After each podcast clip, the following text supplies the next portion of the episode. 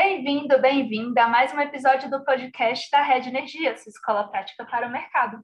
Eu sou a Nath Nóbrega, cofundadora da Rede, e hoje nossa convidada especial é a Juliana Melcop, e nós vamos falar sobre usinas eólicas offshore. A Ju, ela é uma advogada do setor muito conhecida, eu já conhecia bem antes da gente se conhecer pessoalmente, dela saber da minha existência, porque ela já era muito falada é autora de um livro super badalado também, que é a Abertura do Mercado Livre de Energia Elétrica. Então, procurem, se você não leu ainda, você precisa ler. É, Ju, se apresenta para o pessoal, conta quem é a Ju, onde a Ju trabalha e de onde vem esse sotaque maravilhoso. Oi, Nath. Você que é muito bondosa, né? A Nath também já era super conhecida antes da gente se conhecer pessoalmente, né? Já muito famosa. É, mas muito obrigada, né, pelos elogios, por esse carinho. É, bom, meu nome é Juliana, eu sou advogada, trabalho no setor há 10 anos já. Parece que foi ontem, né? Mas já faz um tempinho. É, trabalho há muitos anos em escritório, mas tive uma passagem é, também empresa, né, numa geradora de energia. Hoje eu estou de volta a escritório, então eu trabalho com energia e gás no momento. Estou é, no Souto Correia, que é um escritório que tem também essa parte de energia, né, mas é um escritório mais com service também. Mas meu sotaque não engana, né, apesar de eu morar no Rio hoje em dia, é, eu sou de Recife, e aí mantenho o sotaque. É, e é isso. Acho que minha história no setor é de paixão à primeira vista, mas que perdurou, né? Então, continuo gostando, né? O livro que Nath falou na abertura do Mercado Livre é, é, foi fruto do meu mestrado, então, é resultado da minha dissertação de mestrado, né? Adaptada. É, e é isso. Muito bom, Ju. Além desse sotaque maravilhoso e de bons advogados, essa terra faz maravilhosos bolos de rolo. Meu Deus do céu. Sério, como eu amo de brigadeiro, é o melhor. Ai, Ju, muito bom. Olha, você então... mata um recifense assim, viu? Porque aqui, goiabada é o único que é bolo de rolo mesmo. Oh, meu Deus, que gafe logo no começo do, do podcast. Não, imagina. É, tá brincando, Ju, maravilhoso. Mas é assim, né? Capitalismo é capitalismo. Inovaram no bolo de rolo, agora tem que aguentar, né? É verdade. Ju, vamos lá então. Ju, conta para os nossos ouvintes e para mim também o que, que são as eólicas offshore. Eu, eu sei que são eólicas no mar. Tem mais alguma coisa? Bom, Nath, o termo offshore é, ele é referente a tudo que é fora do continente, né? E o onshore é tudo que é dentro do continente. Então, quando a gente fala agora de eólicas offshore, são as eólicas que estão é, fora da terra, ou seja, estão na água. Não necessariamente somente no mar, né? Mas hoje a gente também pode falar de eólicas onshore, por exemplo, numa lagoa. Né? Inclusive, tem um caso, né? Existe um projeto pioneiro no Rio Grande do Sul, para instalar eólicas offshore na Lagoa dos Patos, que é uma lagoa bem grande que tem lá no Rio Grande do Sul, né? bem conhecida também. É, mas não é necessariamente somente no mar, tá? ela pode ser em outros corpos d'água também. E, e, é legal porque é um termo que não se aplica somente para as eólicas, né? É, a gente tem, inclusive, vários investimentos, por exemplo, é, produção de gás, produção de petróleo onshore e offshore também. Então, tudo aquilo que está dentro do continente seria onshore e tudo aquilo que está fora, né, que não está na terra, seria offshore. Legal, Ju. E por que, que esse tema está tão em alta? O que, que aconteceu nos últimos tempos que tem aluno pedindo aula, tem aluno pedindo podcast, a gente marcou esse podcast. O que, que foi a reviravolta que teve? Pois é, é bem curioso, porque as eólicas offshore, elas não são é, recentes, né? Já existem muitas eólicas offshore ao redor do mundo. A Europa é super pioneira nisso, né? O Reino Unido, inclusive, tem muitas eólicas offshore na sua matriz, a Alemanha também. É, mas aqui no Brasil ainda não temos nenhuma. A gente tem vários projetos que, que já são conhecidos assim é, há muito tempo, né? Há uns 10 anos já se fala em eólica offshore aqui no Brasil, mas a gente não tinha nada de concreto, nem projetos assim que é, tenham tenham sido efetivamente implantados. Mais recentemente, a gente tem algumas é, mudanças no perfil dos empreendedores, né, dos investidores que gostariam de ver esses projetos sendo colocados de pé aqui no Brasil. Então, começou com alguns grupos né, de empresas, especialmente empresas ligadas a a, a, ao petróleo e ao gás, né, que já dominam a tecnologia offshore para esse tipo de, de, de energético, né, de prospecção de energético, e começaram a se interessar também por fazer essa complementação, investindo em energia renovável.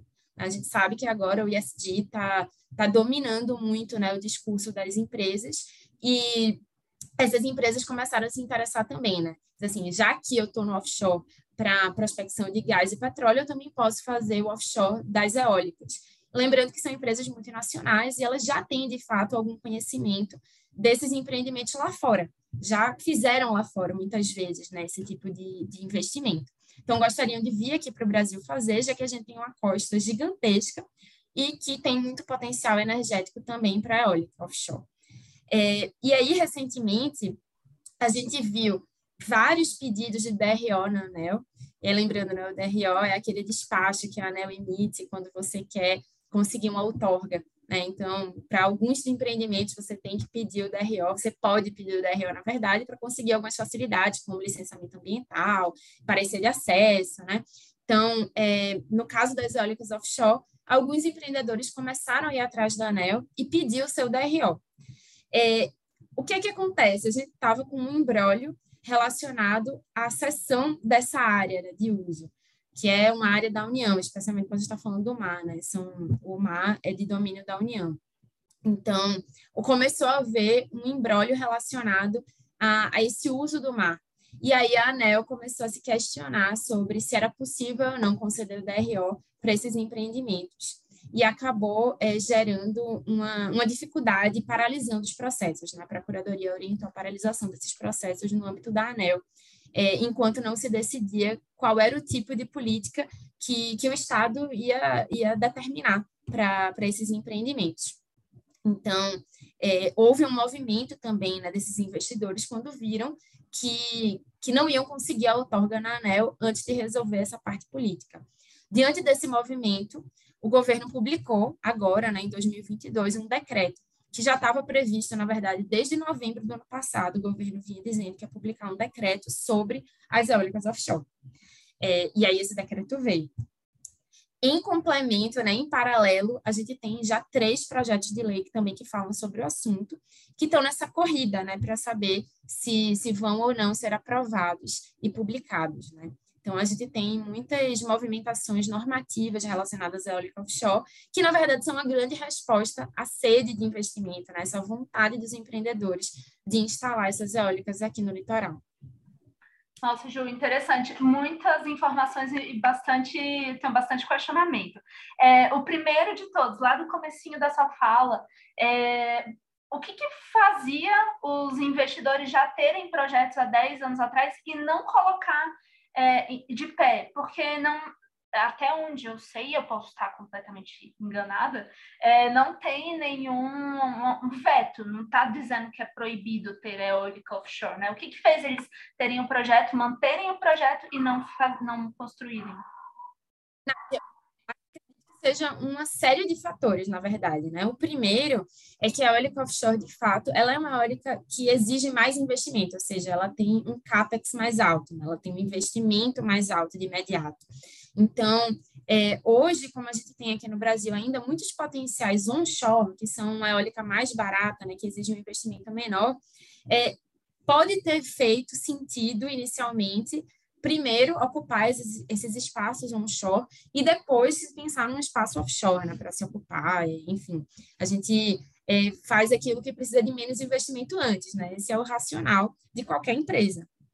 É, mas, para o investimento offshore, começou a, a se ter agora mais tecnologia, então, acaba que a eólica offshore ela consegue gerar mais energia porque ela tem um vento mais perene, um vento mais forte, tem menos interferência né, de, outras, de outras estruturas é, naquele local.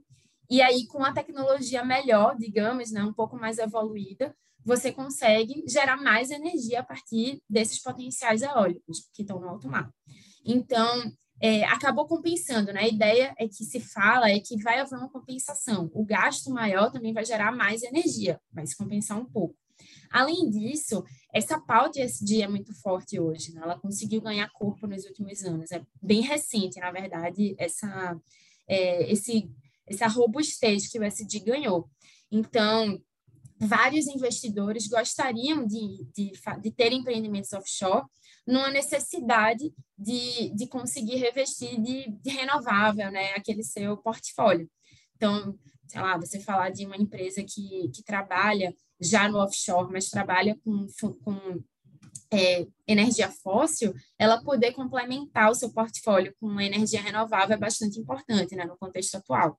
Então, é, foi essa junção né, de interesses. O primeiro, de você ter uma pauta ESG forte, o segundo, de que a tecnologia mais recente ela te possibilita gerar mais energia no offshore, e o terceiro, que a gente já explorou bastante o onshore, né? Ainda existem muitos potenciais, mas hoje pode fazer sentido você partir para o offshore já. Entendi, Ju. E, Ju, fazer uma pergunta. A gente, quando eu trabalhava com PCH, né, eu ouvia muito a questão do uso do bem público, é, não sei se é a água ou o segmento de rio, o curso de rio é, do bem público. A água do mar também é? Sim, quando a gente fala, né, do uso do bem público lá na PCH, a gente está falando do potencial energético da água, né, hidrelétrico. Então, pela Constituição, é, o potencial hidrelétrico ele é um bem da União. E isso que faz com que a gente tenha uma seção de uso de bem público, né, para as PCHs, para as hidrelétricas no geral, né, o potencial hidrelétrico seria aplicável para todas, inclusive para a própria CGH, mas aí a gente tem uma dispensa, né, dessa outorga. É, no caso da, da offshore, a gente não está nem falando do potencial dos ventos, né, que seria o aplicável nesse caso. A gente está falando do uso daquele espelho d'água, daquele corpo d'água para ancorar aquelas torres e, a partir daí, conseguir utilizar esse potencial energético eólico. Então, na verdade, quando a gente fala nesse caso, que é o que o decreto trata, por exemplo, é, o que a gente fala nesse caso é da seção de uso do bem público, que é o corpo d'água para a instalação da, do, do empreendimento em si, não é o uso do potencial energético. Então, é um pouquinho diferente, apesar de a gente ter bem público da mesma forma e se tratar de uma seção de bem público da mesma forma, são bens públicos distintos nesse caso.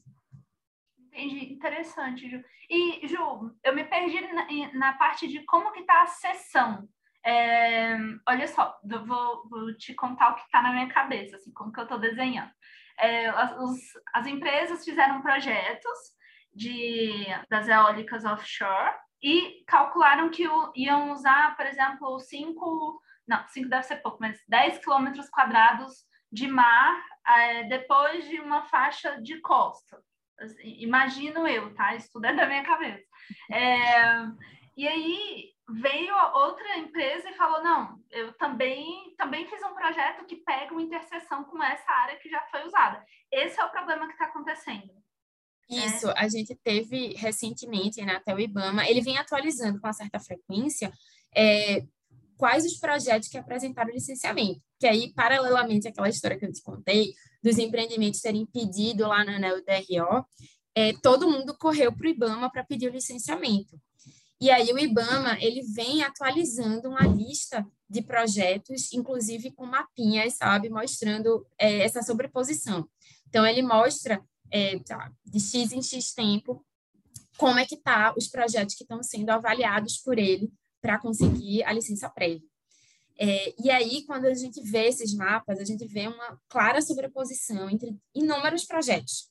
Né? Os projetos eles se concentram em alguns pontos da costa, a maioria. Então, a gente tem lá projetos perto do Ceará, Rio Grande do Norte, Rio de Janeiro, Rio Grande do Sul. Então, a gente vê essa concentração e os projetos de fato estão sobrepostos e aparentemente não daria para todos utilizarem aquele mesmo corpo d'água ali, né? não, tinha como. Então, a gente tem é, essa situação de ter muitos interessados em uma mesma área. Então, teria que se resolver isso. Na verdade, o próprio, o próprio, desculpa, o próprio decreto, ele vem com a, ele nasce desse problema, né? Essa sobreposição, o que é que vai fazer? O que é que o Estado vai fazer para resolver esse problema de sobreposição? Como é um bem público, a gente não está não é a mesma coisa, imagina um terreno particular que tem um monte de gente interessada e que normalmente se resolve ou pelo preço ou para quem o particular quer vender, né? Para quem o particular quer alugar. Como é um bem público, não dá para ser assim. Então, o Estado ele teria que resolver como é, decidir para quem ele vai ceder aquela área, né? para quem, de quem vai ser o direito de, de implantar um projeto naquela área. Então, o decreto ele nasce nessa situação de já ter vários interessados, já ter um, uma disputa pela área e o que é que vai se fazer nessa situação. É, é bem interessante porque aí o decreto ele prevê é, a possibilidade de ter leilões, né? E aí o critério que vai ser utilizado para ceder a área, né, para escolher quem vai ser o titular dessa área a ser cedida, é o maior retorno econômico. Então, seria claramente quem vai pagar mais, né? Então, retorna um pouquinho para aquela questão do BP que você falou. Né? Quando a gente fala assim, diante da 1848, né? É, a gente tinha aqueles UBPs milionários, os interessados em construir o HEs, né, que pagavam UBPs bastante elevados para ter o direito de utilizar aquele potencial hidrelétrico. Então, seria algo semelhante. Né? Quem dá um UBP maior para utilizar aquela área acabaria levando. Mas isso ainda precisa de alguns aprimoramentos da norma. Né? A norma ela traz os delineamentos gerais, mas ainda faltam alguns detalhes né, que viriam depois com a regulamentação do Ministério e, posteriormente, também com a própria regulamentação da ANEL para fazer esse leilão. Ô, Ju, falando sobre esse leilão, é, ele já venderia a energia junto, ou teriam dois? Um leilão para a pessoa arrematar a sessão e aí seria quem paga mais por aquele pedaço de mar, né? Ou, e, e aí ainda teria outro para é, o parque eólico vender a energia dele? Nath, o, o decreto, ele só trata da seção de uso da área. Então, é, não teria a venda combinada de energia. O que é que acontece? Ele prevê a situação de você receber aquela área para conseguir implantar um projeto de energia. Nem precisa ser eólica, na verdade. Você pode, sei lá, fazer um, um projeto de energia fotovoltaica no mar também, quem sabe, né? Então, é, a, a ideia do, do decreto é somente ceder aquela área. Então, ele, ele normatiza como é a seção da área offshore de titularidade da União para interessados em projetos de energia que isso não estava claro antes, né? Hoje, isso porque ainda hoje o decreto não está vigente, né? A previsão de, de, vigência dele é a partir de 15 de junho. Então, hoje ainda está valendo a norma anterior, né? Que é, é a norma enquanto o decreto está sem vigorar. Essa norma é, determina que quem tem a titularidade dessas áreas hoje é a SPU, que é a Secretaria de Patrimônio da União, vinculada ao Ministério da Economia.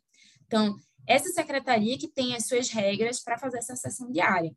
Mas é, existe ainda uma necessidade de alinhamento. Né? O decreto ele veio primeiro para avocar essa competência para o Ministério de Minas e Energia, então seria o Ministério que faria essa sessão, é, e para tentar resolver esse embrólio das áreas que estão sobrepostas. Né? O Ministério ele teria uma, uma uma condição maior, né, de entender qual seria o projeto adequado é, e, e, como fazer essa divisão, né, entre os agentes. Então, por isso que seria adequada essa vocação, né, o, o decreto ele se baseia nisso. Mas, é, por enquanto, hoje ele ainda não está vigente. E aí, desculpa, uhum. respondendo a tua questão, seria somente a cessão da área. A outorga ela continuaria sendo dada, a outorga para implantação e exploração do empreendimento continuaria sendo dada pela ANEL num processo normal de outorga né, das eólicas.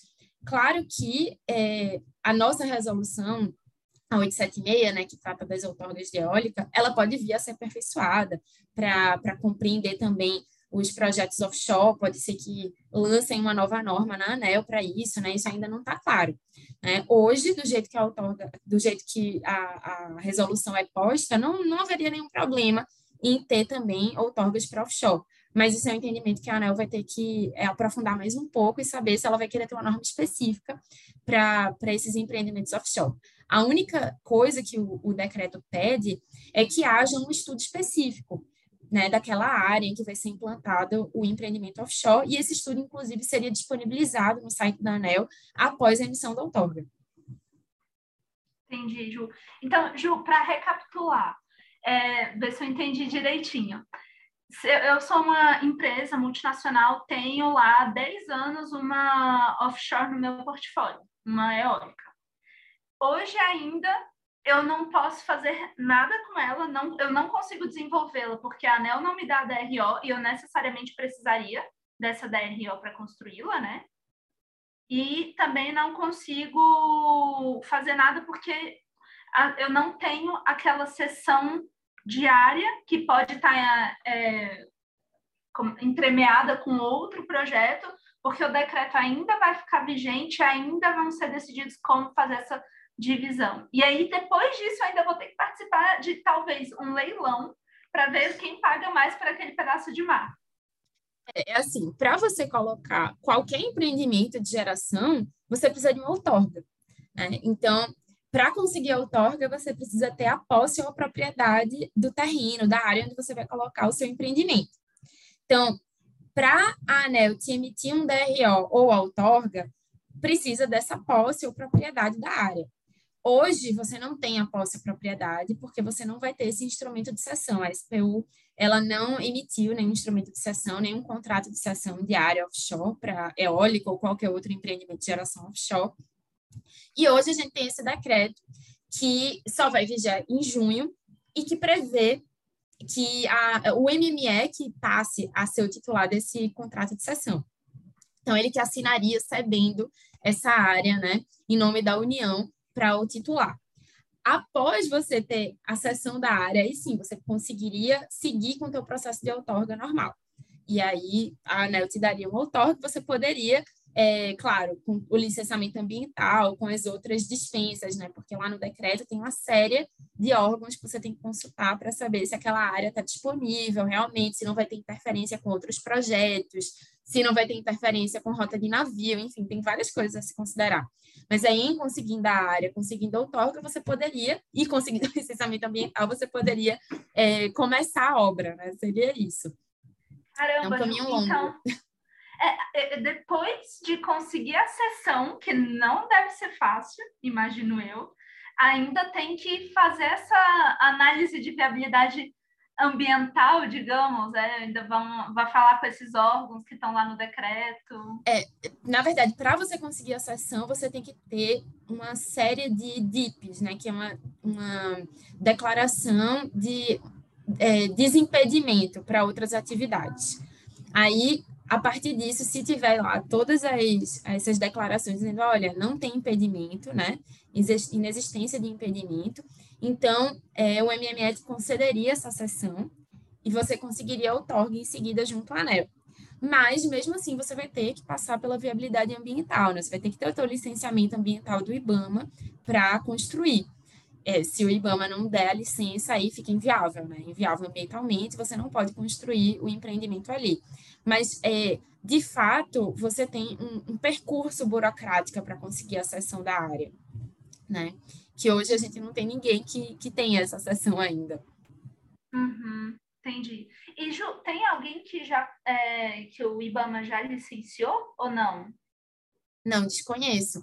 O IBAMA tem vários projetos, né, que são esses, são mais de 100 GB de projeto, né, que, que tem é, interesse de implantar na, na costa, é, mas eles ainda estão em análise. É, o IBAMA tem até um termo de referência, né, um TR, que ele lançou com as principais, os principais pontos a serem analisados e atendidos pelos agentes, mas desconheço é, qualquer projeto que tenha sido licenciado efetivamente, né, que tenha uma ELI para começar a construir. Acho que ainda não tem. Entendi. Eu estou tentando calcular o grau de dificuldade para as empresas implantarem isso.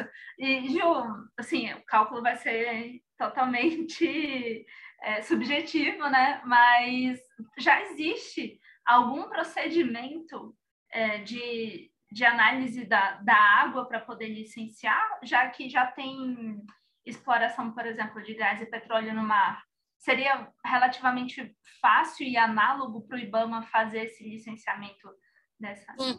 É, o TR, na verdade, ele se baseia justamente no que o IBAMA já faz para esses outros empreendimentos offshore. Né? Acho que aqui é, a dificuldade maior, Nath, não vai ser nem com essa questão ambiental, porque, claro, tem áreas que vão ser protegidas e outras que vai ter mais facilidade de você conseguir a licença. Mas acho que por ser um empreendimento é, elétrico, né, ele vai precisar de uma conexão, por exemplo, a gente precisa de conexão com o sistema, né, com a rede básica, que hoje ainda vai ser um desafio. Provavelmente deve ser cabo submarino, mas a gente ainda não tem uma, uma preparação para isso, né? a gente precisa estudar, é, entender também que subestação a gente vai conectar, lembrando que a gente está com a dificuldade de escoamento, né? É, enfim, é um tema bem recorrente, super recente também essa escassez de, de escoamento na rede básica. Então, vai ter que ser muito bem pensado em que locais a gente vai ter essa disponibilidade para conectar projetos gigantes. Quando a gente fala de eólicas no alto mar, a gente não está falando de, de projetos pequenos, né? A gente tem projetos, assim, de um giga né, no alto mar. Então, é, não é pouca energia, né? E aí, diferentemente também das eólicas onshore, a gente tem uma perenidade nesses ventos. Então, é uma energia que vai ser, se espera, né, que seja constante. Então, é, tem uma característica diferente das outras eólicas. É preciso ter um, um, um planejamento né, dessa transmissão para que ela comporte é, essa interligação com as eólicas offshore. Além, claro, das dificuldades que a gente vai ter, dos desafios dessa conexão né, do alto mar à terra. Então, vai ser algo a ser planejado bem direitinho mesmo. Interessante, Ju, eu ia mesmo tocar nesse ponto da conexão, porque é uma coisa que a gente ouve muito, é, os agentes muito preocupados, né, com essa questão da margem de escoamento para participar de leilão, então já está muito complicado para quem é, já existe, já está colocando o projeto de pé, tentando vender ali sua energia, né? Imagina mais para frente um pouco. A gente tem até um podcast com a Camila Maciel, ela trabalha com é, linhas de alta tensão em corrente contínua. E aí ela falou que é, é, uma, das, é uma solução para trazer a energia das offshore. É, porque percorre grandes distâncias, né? Não acho que isso vai impactar na falta de conexão, não. Não vai ser uma solução. Mas é uma solução em termos de transmissão que eu achei bem interessante. Quem quiser ah, ouvir o podcast. É... bem legal mesmo, né? Imitando o que a gente tem também no Leão do Madeira, né? Que são ah, muito legal. Sim, provavelmente. Acho que para as grandes distâncias pode ser mesmo. É super interessante. Muito bom, Ju. É, eu tinha anotado aqui quais, é, quais são os desafios para offshore, mas eu acho que a gente só falou de desafios aqui, né? O decreto é o 10946, né? Ele, ele vai endereçar o problema da sessão, mas ainda vão sobrar muitos outros desafios, né? Para que a offshore possa se é, desenvolver. E assim, Nath, é bem interessante também pensar que o decreto agora é, ele, enfim, vai, vai entrar em vigor, ele já está publicado, mas a gente tem os PLs, né? Que se sobrevierem, vão necessariamente é, assim impactar o decreto. O decreto ele vai ter que ser adaptado. Então, é uma norma que a gente está assim um hold, né? A gente está esperando para saber se ela vai se manter, se ela de fato vai viger por quanto tempo, porque talvez com uma publicação de uma lei tenha que alterar essa norma, né, do decreto já que o decreto é uma norma infralegal, né? Então a lei ela teria essa supremacia em relação ao que o decreto colocou. É, e aí os PLs eles são um pouco diferentes, né? Quando a gente analisa o texto do PL, eles têm algumas é, diferenças em relação a essa questão da sessão. Então vai depender, claro, os textos podem ser mudados, né? E isso vai depender do texto final. Mas é, já se fala, por exemplo, de PLs que vão tratar também da questão do hidrogênio, que é outro tema muito relevante que está muito associado às eólicas offshore. Então, seria, de fato, bem legal de ver né, o hidrogênio também contemplado nessa legislação, mas ainda estamos aguardando né, para saber se, se vai haver essa combinação mesmo de fatores. Interessante. É, o decreto veio ali para tentar melhorar a questão da segurança regulatória, né? Mas aí com essa possibilidade de uma lei mudar tão em cima também, tão próximo, traz uma insegurança grande. É, basicamente vai ser um grande desafio a gente não deve ver nem tão cedo, né, Ju, uma eólica offshore. Não, eu acho que não. Mesmo que a gente não tenha um PL, né, agora, se ficar só o decreto mesmo, o próprio decreto, né, apesar de ter sido publicado em janeiro, ele trouxe uma vacácio legis, né? Grande, extensa. É, é um, é? A, a vacácio legis é o vacância legal, é esse termo. é, sabe na lei, quando lá no final você sempre tem esta lei entra em vigor na data da sua publicação. Então, é, significa que ela não tem vacância legal, significa que ela entra em vigor imediatamente. Mas pode ser, como é o caso do decreto, que a norma ela preveja que ela só vai entrar em vigor daqui a um tempo. Aí, esse tempo entre a publicação e a efetiva vigência o que a gente chama de vacância legal, ou vacância legis, né, na, nesses nossos jargões né, jurídicos. Mas, então, ele tem uma vacância legal, né, ele tem esse prazo é, que é, ele não vigia de imediato, né? Ele tem um tempinho entre a publicação e a entrada em vigor. E aí ele já se deu esse prazo, né, de seis meses aí para entrar em vigor. E ele também tem a previsão de ser regulamentado pelo Ministério em mais 180 dias. Ou seja, somente em dezembro o Ministério teria uma regulamentação mais completa para a questão do offshore, da sessão de uso offshore.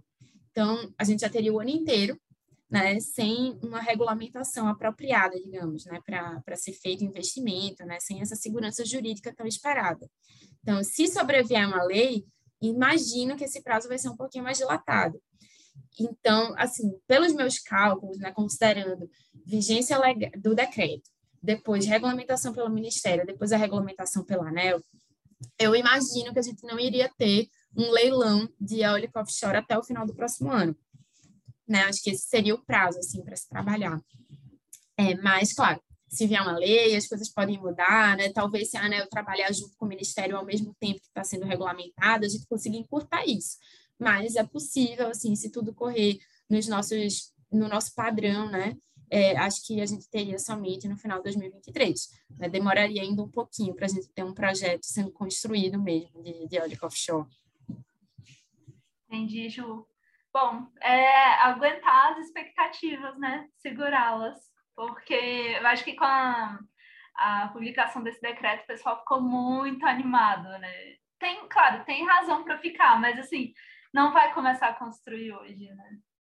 É, não, e assim, o próprio decreto, né? É, a gente tem algumas dúvidas em relação a se ele de fato consegue resolver o embrólio, né? Solucionar o fato de ter muita gente interessada em mesmas áreas, né? Ele, porque assim, existem duas formas de sessão, né, que o decreto traz, uma sessão planejada, que é essa dos leilões que ele vai organizar, né, para oferecer as áreas e saber quem paga mais para ser o titular da área. É, mas também tem o que ele chama de sessão independente, que seria o próprio interessado entrando com um pedido no ministério e dizendo quais vão ser os polígonos que ele tem interesse, né? e celebrando esse contrato de cessão com o Ministério.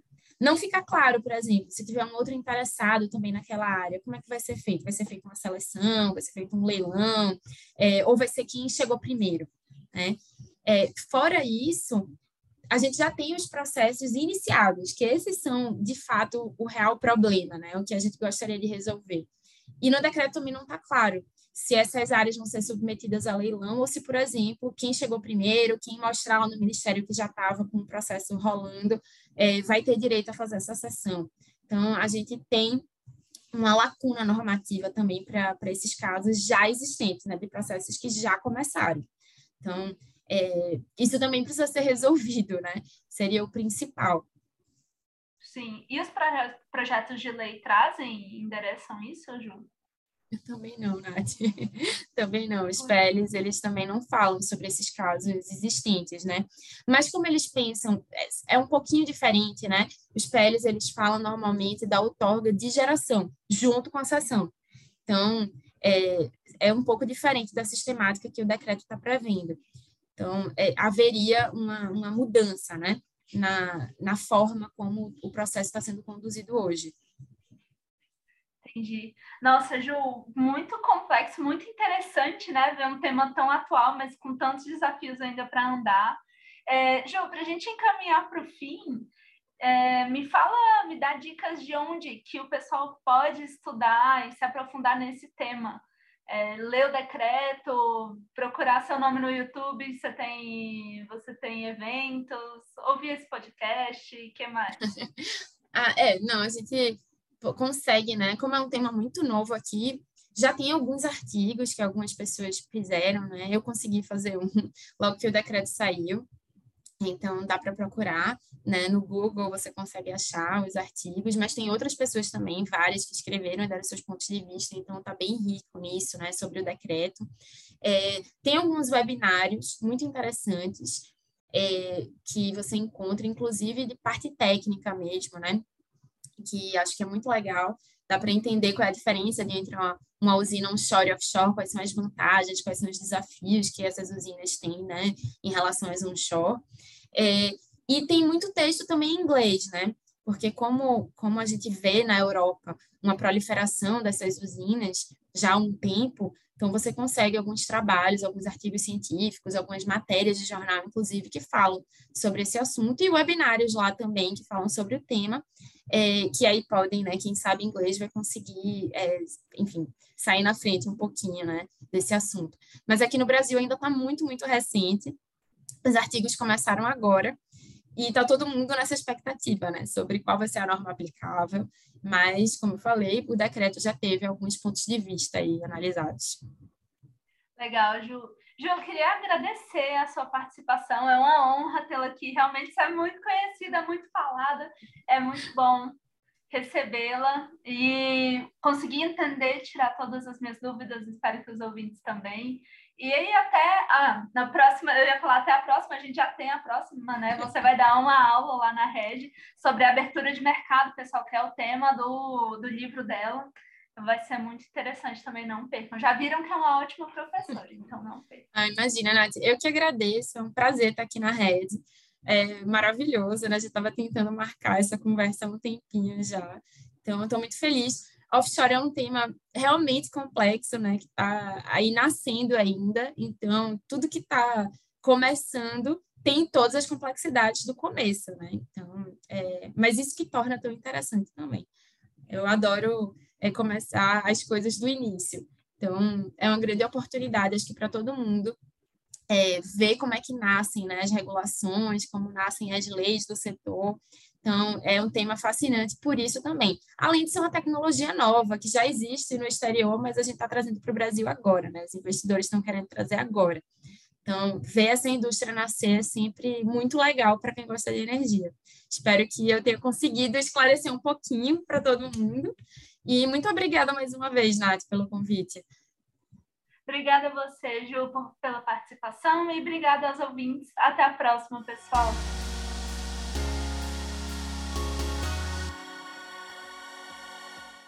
Cara, eu tô com pena do povo que tem projeto de offshore. eu não achei que tivesse tão ruim assim, não. Caramba, é, é porque o decreto realmente, assim, tipo, é, teve esse problema na ANEL e a ANEL disse assim, até tinha empreendimento com DRO, mas eles não conseguiram botar de pé, porque é caro pra caramba e tem muita incerteza, assim, que eu acho que a maior incerteza antes era a, o diabo da conexão, né? Com quem eu conecto. Uhum. E é caro, imagina, você fazer uma linha de transmissão de quilômetros embaixo d'água. É muito uhum. caro. Então, é, é, difícil, né? Você colocar o negócio de pé. E aí, quando eles foram pedir para renovar o DRO, aí começou um monte de gente nova também pedir. Aí a procuradoria foi consultada e disse assim: olha, quer saber? Não emite mais DRO para ninguém. Não renova DRO para ninguém.